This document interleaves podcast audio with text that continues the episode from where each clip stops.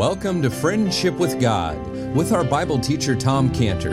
Today's message and previous messages can be listened to or downloaded for free at friendshipwithgod.org, friendshipwithgod.org, or find Tom Cantor on Facebook by searching for Tom Cantor and Friendship with God. Now here is our Bible teacher, Tom Cantor. Let's pray. Father, we thank you for the life of Naomi and Ruth.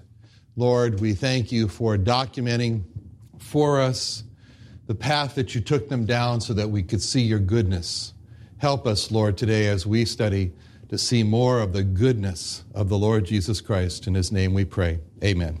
Okay, if you turn to that book that was in your Bible yesterday, but maybe you can't find it today, Ruth, and to chapter 1, verse 15, Ruth 1:15, as we continue in our study there.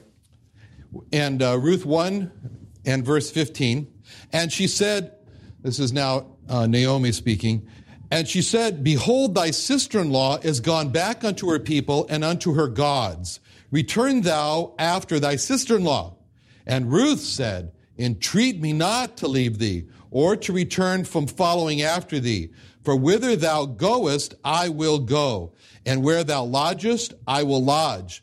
Thy people shall be," or already is, "my people, and thy God, my God. Where thou diest, I will I die, and there will I be buried. And God do so to me, and more also, if aught but death part thee and me." When she saw that she was steadfastly minded to go with her, then she left, speaking unto her. And so they two went until they came to Bethlehem. And it came to pass, when they were come to Bethlehem, that all the city was moved about them. And they said, "Is this Naomi?" And she said unto them, "Call me not Naomi, call me Mara. For the Almighty hath dealt very bitterly with me. I went out full, and the Lord hath brought me home again empty. And why then call ye me Naomi, seeing the Lord hath testified against me, and the Almighty hath afflicted me?" So Naomi returned, and Ruth the Moabitess, her sister, her daughter-in-law, with her, which returned out of the country of Moab, and they came to Bethlehem in the beginning of barley harvest. Now, it's been some time since we've studied the book of Ruth, and so since we've really looked into this book. And in our last study, you remember that we focused particularly on verse 21, where it says, where she said, "I went out full, and the Lord hath brought me home again empty. And so why call me then Naomi, seeing the Lord hath testified against me, and the Lord, is the Almighty, has afflicted me?" Now, remember, Naomi and her husband and their two sons, they had forsaken. They left the people of God. They left God's land, Israel. They left the Jewish people. And we saw from verse 1 that they left because of a terrible famine that had taken place. They left Israel, and they tried to just blend in with the people of Moab. I like that. They tried to just blend in. It reminds me when of John Van Duzer, my right-hand man at work and really good friend from South Dakota. And so he was recently over in our company compound in Ethiopia, in Butajira. And John and I, we occupy the same amount of space. And and it's quite different from the people in Butajira, where there's not 1 ounce of fat on any of them. And there's no white person in Butajira either. And so when I was in Butajira, I've had Ethiopian kids come up to me and just stare at me and then touch my belly, you know. Is that real? They never saw a white person, much less that size, anyone before. Now, Butajira is a 95% conservative Muslim community. And so anything we do, we have to get permission from the Muslim elders. But that's nothing to worry about. It's very safe. That's why we have a 9-foot solid concrete wall, about a half a mile long, 2 types of barbed wires around it, 4 guard towers at the corners, and an AK-47 machine gun. Apart from that, it's very safe. And so at this particular time, when John was over there, the purchaser, Steve, back here in the States, he was searching on the U.S. State Department website, and he had found that they had just issued a terrorist alert for Ethiopia and asked all Americans not to be seen in public. And so immediately he sent this notice over to John, at 4 p.m. our time, which was 2 a.m. in the morning John's time. And so there's John, and he's in one of our guest rooms there in our compound in Ethiopia, and he's reading this terrorist alert from the State Department that all Americans should not be seen in Ethiopia. And as John's reading this, you can imagine his eyes are getting bigger and bigger, and he's concerned, and it's 2 a.m. in the morning, and John's in the middle of the conservative Muslim community. He's 3 hours from the airport, and he's wondering what he's going to do. And so at the bottom of the email, Steve writes in there his advice, and his advice is 3 words, and he said, just blend in. That was his advice. Just blend in. Now, those 3 words that Steve wrote to John, emailed to John, just blend in, that explains the first part of our chapter here. Because these 3 words are very important for us to remember. Just blend in. Because these are the 3 words that we have. It's a restatement at the end of verse 2 where it says they went to Moab and they continued there. What does that mean? That means that they just tried to blend in. Like John in Ethiopia, they really couldn't just blend in Moab. But when it says they came into the country in verse 2 and they continued there, they not only came into the country of Moab, they continued there. So they continued there meant they just were trying to just blend in. They tried to assimilate with the Moabites. Naomi's husband tried to just blend in. But the tragedy struck in verse 3 as Naomi's husband died, and then there was just Naomi and her 2 sons. And then in verse 4, it tells us that the sons tried to just blend in and assimilate because they went ahead and married 2 Moabitess women there, and one named Orpah and the other named Ruth. And then verse 5 tells us that the attempt of these 2 sons to just blend in, it also ended in tragedy as they died. So verse 5, when we came to verse 5, in Ruth, we saw this grand failure of a Jewish family to just blend in with the Moabites. And so it always will end that way. It always goes that way in a failure. For a believer cannot just blend in. Moses was in Egypt, and he came to crossroads in his life there. Great decision, great question was in front of Moses. And the question is, Moses, are you going to just blend in with the Egyptians or not? Well, you're going to decide to not just blend in, Moses. And we see this crossroads. We see the decision that he made in Hebrews 11:24-27, where it says, by faith, Moses, when he was come to years, refused to be called the son of Pharaoh's daughter, choosing rather to suffer affliction with the people of God than to enjoy the pleasures of sin for a season, esteeming the reproach of Christ greater riches than the treasures in Egypt, for he had respect unto the reward.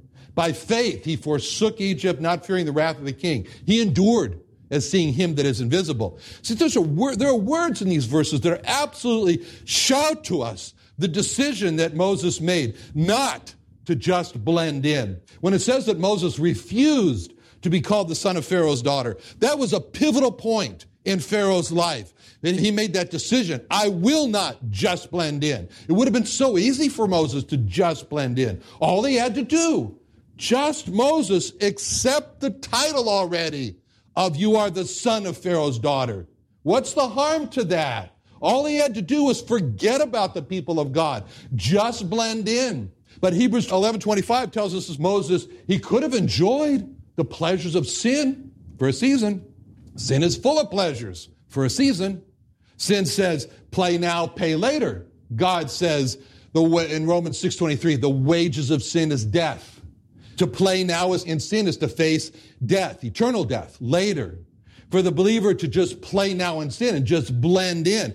Just blend in. How? By not telling everyone at work that I'm a worshiper and a follower of the Lord Jesus Christ. Just blend in. Don't make waves.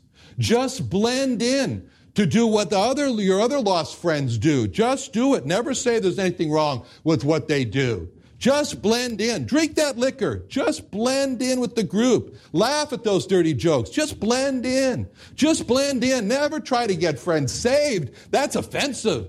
That will destroy your friendship. Just blend in. It would have been so easy for Moses to just blend in. When anyone introduced Moses, oh, here's Moses. Here's Moses. He's the son of Pharaoh's daughter. Don't say anything, Moses. Just blend in. But Moses replied, no, I'm not. I'm a Hebrew. I'm one of those slaves out there. I'm not the son of Pharaoh's daughter. Don't you call me the son of Pharaoh's daughter. I'm the son of Amram and Jochebed, the Hebrew slaves. That's what it means when it says in Hebrews 11:25, by faith, Moses, when he was come to years, he refused to be called the son of Pharaoh's daughter. He said, don't you call me that. And it means that anyone who called Moses the son of Pharaoh's daughter, quick as a flash, Moses would snap back and say, no, I'm not the son of Pharaoh's daughter. I'm the son of a Hebrew slave. And just as Moses protested, it's the same way with Christians when they're called and say, is there a difference between you and the lost? Quick as a flash, the Christian says, I'm not one of the lost. I'm not of this world. I'm a Christian. You can do what you want. I live for the glory of the Lord Jesus Christ.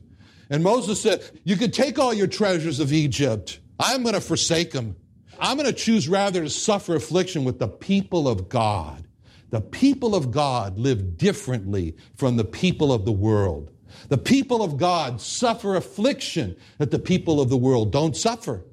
But there's one thing that the people of God do not do. They do not try to just blend in. They don't do that. And that's what this family did here in Ruth 1. It was a grand failure. And verse 5 tells us the failure they had to just blend in. Because there in verse 5, we left Naomi and the loss of her husband and her two sons. They left Naomi all alone. And in verse 6, Naomi knew that it was wrong to just blend in with the Moabite people. So she decided to go back and rejoin herself with the people of God.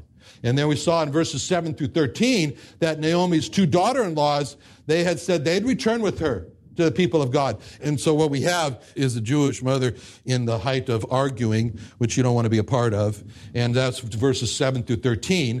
And in verse 14, she's able to persuade or dissuade Orpah, but Naomi is not able to dissuade Ruth. And then in verse 15, she tries one last time to dissuade Ruth. And this time, she tries the just blend in argument. And she says, you need to go back. You need to go back. Just blend in again with your people and with your gods.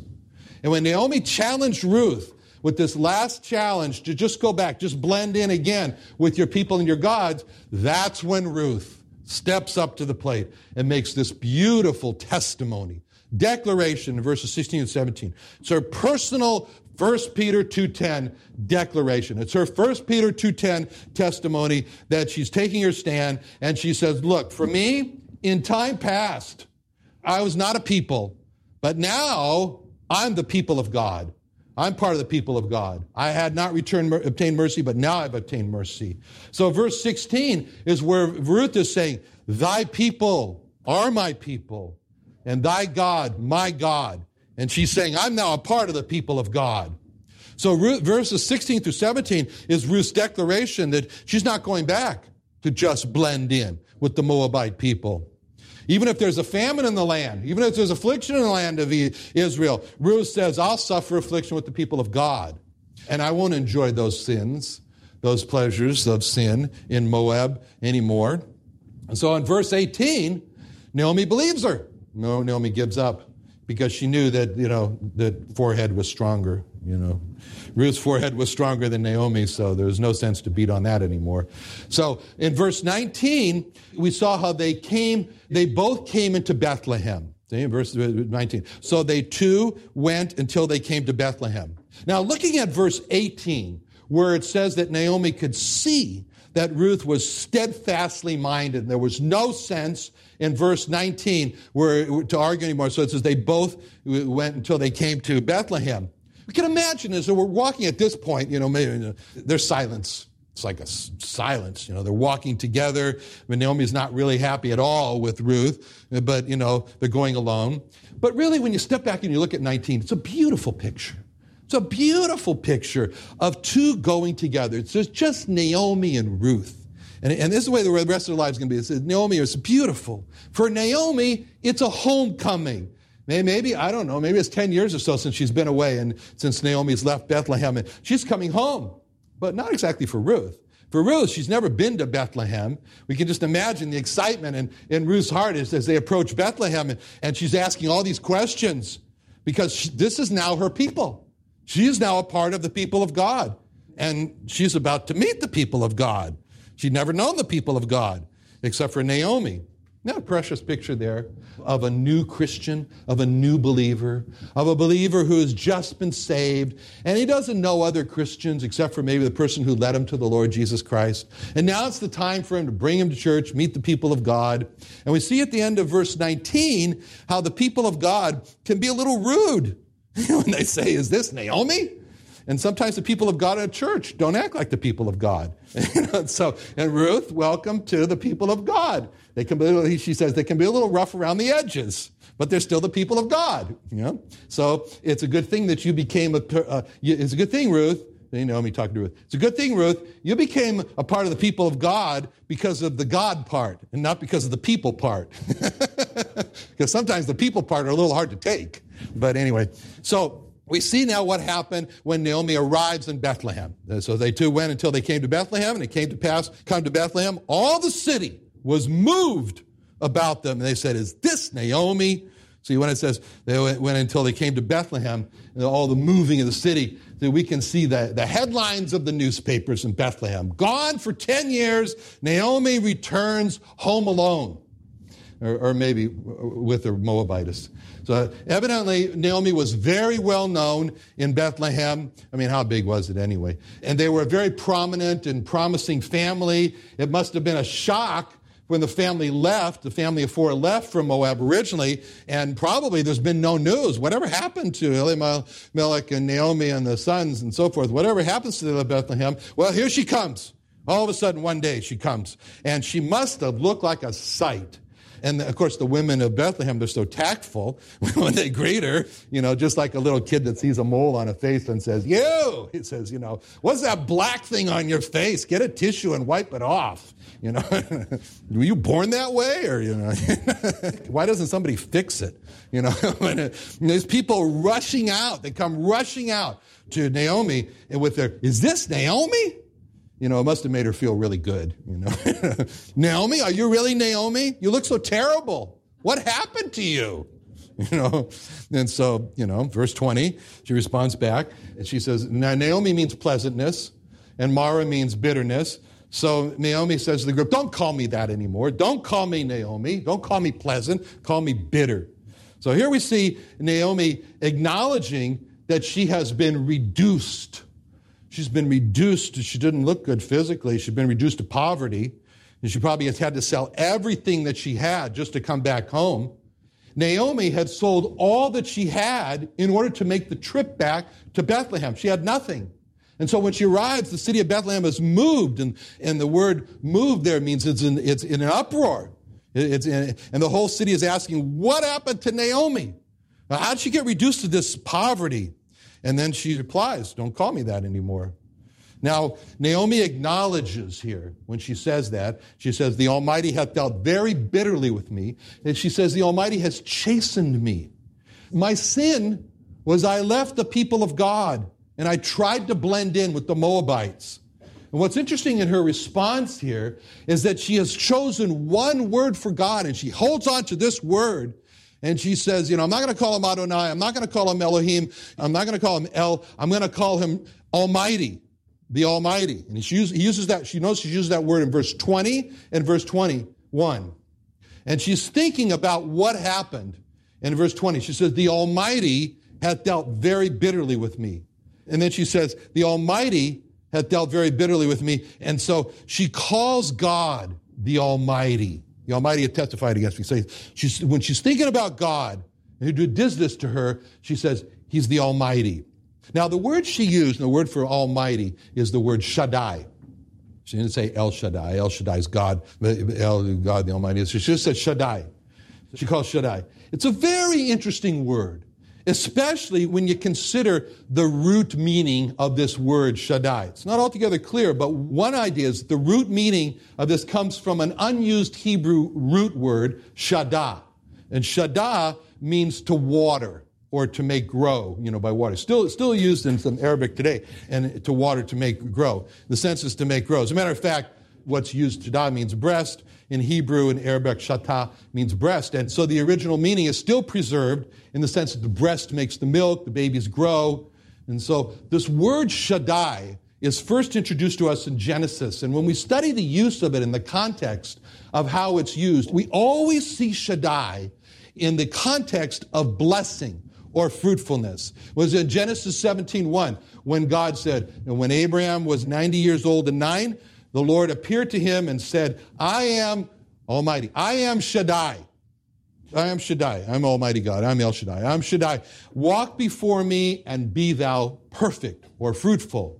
When Isaac was blessing Jacob in Genesis 28:3, it says, and God Almighty, Shaddai, and Shaddai, bless thee and make thee fruitful and multiply thee, that thou mayest be a multitude of people. And then when God spoke to Abram, so see the context we're getting here, blessing, fruitfulness, Shaddai, the water to make grow. And then God speaks to Jacob in Genesis 35:11. He says, and God said unto him, I am God Almighty, I'm Shaddai. He said, be fruitful and multiply. A company nation shall be of thee, kings out of your loins. And then when Jacob is speaking to Joseph, his son, in Genesis 48:3, it says, Jacob said unto Jacob, God Almighty, God Shaddai, Shaddai, appeared unto me at Luz in the land of Canaan and blessed me. Shaddai, blessing. Shaddai, fruit. And then Jacob on his deathbed, and he's blessing Joseph in Genesis 49:25, and he says, even by the God of thy father who shall help thee, and by the Almighty, Shaddai, who shall bless thee with blessings of heaven above, blessings of the deep that lieth under, blessings of the breasts and of the womb. See, Shaddai, blessings, blessings, Shaddai, fruit, fruit. So it's always in this context of Shaddai is in the, it's a good explanation that Shaddai comes from mean water, to make fruitful, make grow. So Naomi uses this word Shaddai for God. She's thinking God is the one who's the blesser. God is the one who makes the water, like the waters to grow.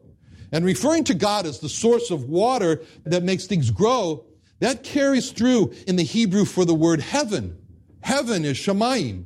So it's the two words put together. Sham is there, mayim is water. So in other words, God says, look, when you look to heaven, you just remember that's the place where water comes from. Water's over there, water up there. Okay? And we know the power of water. We live in San Diego. What would we be without water? We'd dry up like everything else. And you go to El Centro. In El Centro, what is El Centro? When you drive there, the part that's not watered, it's terrible. It's desert, scorched, no green. All is dead. But when the water is brought to El Centro, you see this bursting out of fruit, supplying a major supplier, vegetables in the U.S. Why? Water. The Lord Jesus Christ said he was Shaddai, or the one that brings water. In John 7:37, last day, that great day of the feast, Jesus stood and cried, if any man thirst, let him come to me and drink. And he said, if anyone is really thirsty for life, you should come to him, and he'll give him, because he's Shaddai. He's going to give him the water. John 1:4, in him was life, and the life was the light of men. In fact, Shaddai is brought out by calling this water the water of life. It says that in John 4:14, when he was speaking to the woman at the well, he said, whoever gives the water that I'll give him, never thirst. The water I give him, a well of water springing up into everlasting life. In Revelation 21:6, it says, he said, I'm the Alpha and Omega, the beginning and the end. I will give unto him that is athirst of the fountain of the water of life. There's that phrase, the water of life, freely. And again, in Revelation 22:1, he showed me a pure river of water of life, clear as crystal, proceeding from the throne of God and the Lamb. So as Naomi keeps emphasizing the Shaddai to her, she keeps emphasizing that she's thinking the one who makes things grow, the one who blesses, the one who makes fruitful. And by her use of Shaddai, she's saying that he chastened me to help me. He didn't chasten me in judgment to destroy me. And when we're chastened by the Lord, it's only because he loves us. As he says in Hebrews 12:6, whom the Lord loveth, he chasteneth, and scourges every son whom he receiveth. The Lord was talking to David about his son Solomon. In 2 Samuel 7:14, he said to David, for your son, I'll be his father.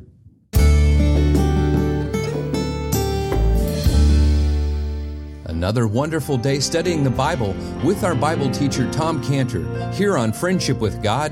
Don't forget that today's message and previous messages can be listened and downloaded for free at friendshipwithgod.org, friendshipwithgod.org, or for more information about Tom Cantor and Friendship with God and Israel Restoration Ministries, call us at 800-247-3051. Sunday Night Church is back.